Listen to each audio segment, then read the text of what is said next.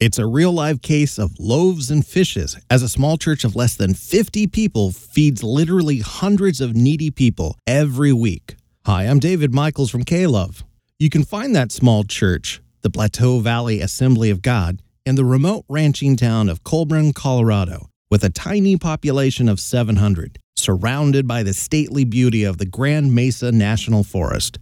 AG News reports Pastor Joshua Yafe and about 20 volunteers from his church are busy every Friday helping hand out food to over 100 families in need from their community.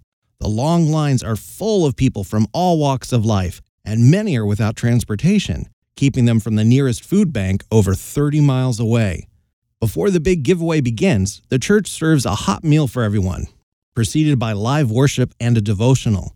Joshua explains his inspiration comes from the life of Christ who was all about fulfilling people's needs, both spiritually and physically.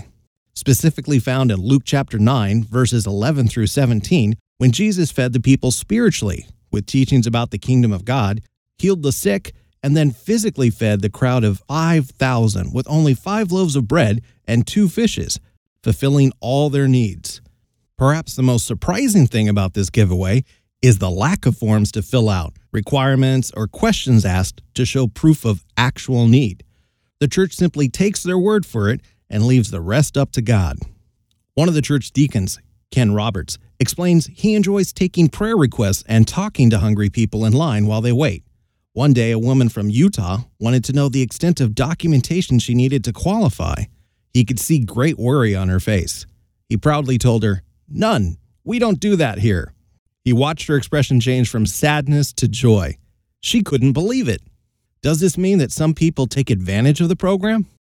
Probably, but that doesn't bother Roberts. He continued, Who are we to judge whether someone is hungry or not? If someone is scamming us, that's up to God. No matter what adversity afflicts their little church, like the need for a new roof last year, their food bank outreach service continues at full speed while Pastor Joshua and half a dozen church members fix the roof themselves. And their church is growing. In fact, a third of their growth on Sunday mornings can be traced back to their food bank ministry, feeding the body, mind, and spirit. You can read the full story from AG News. I'm David Michaels from K-Love.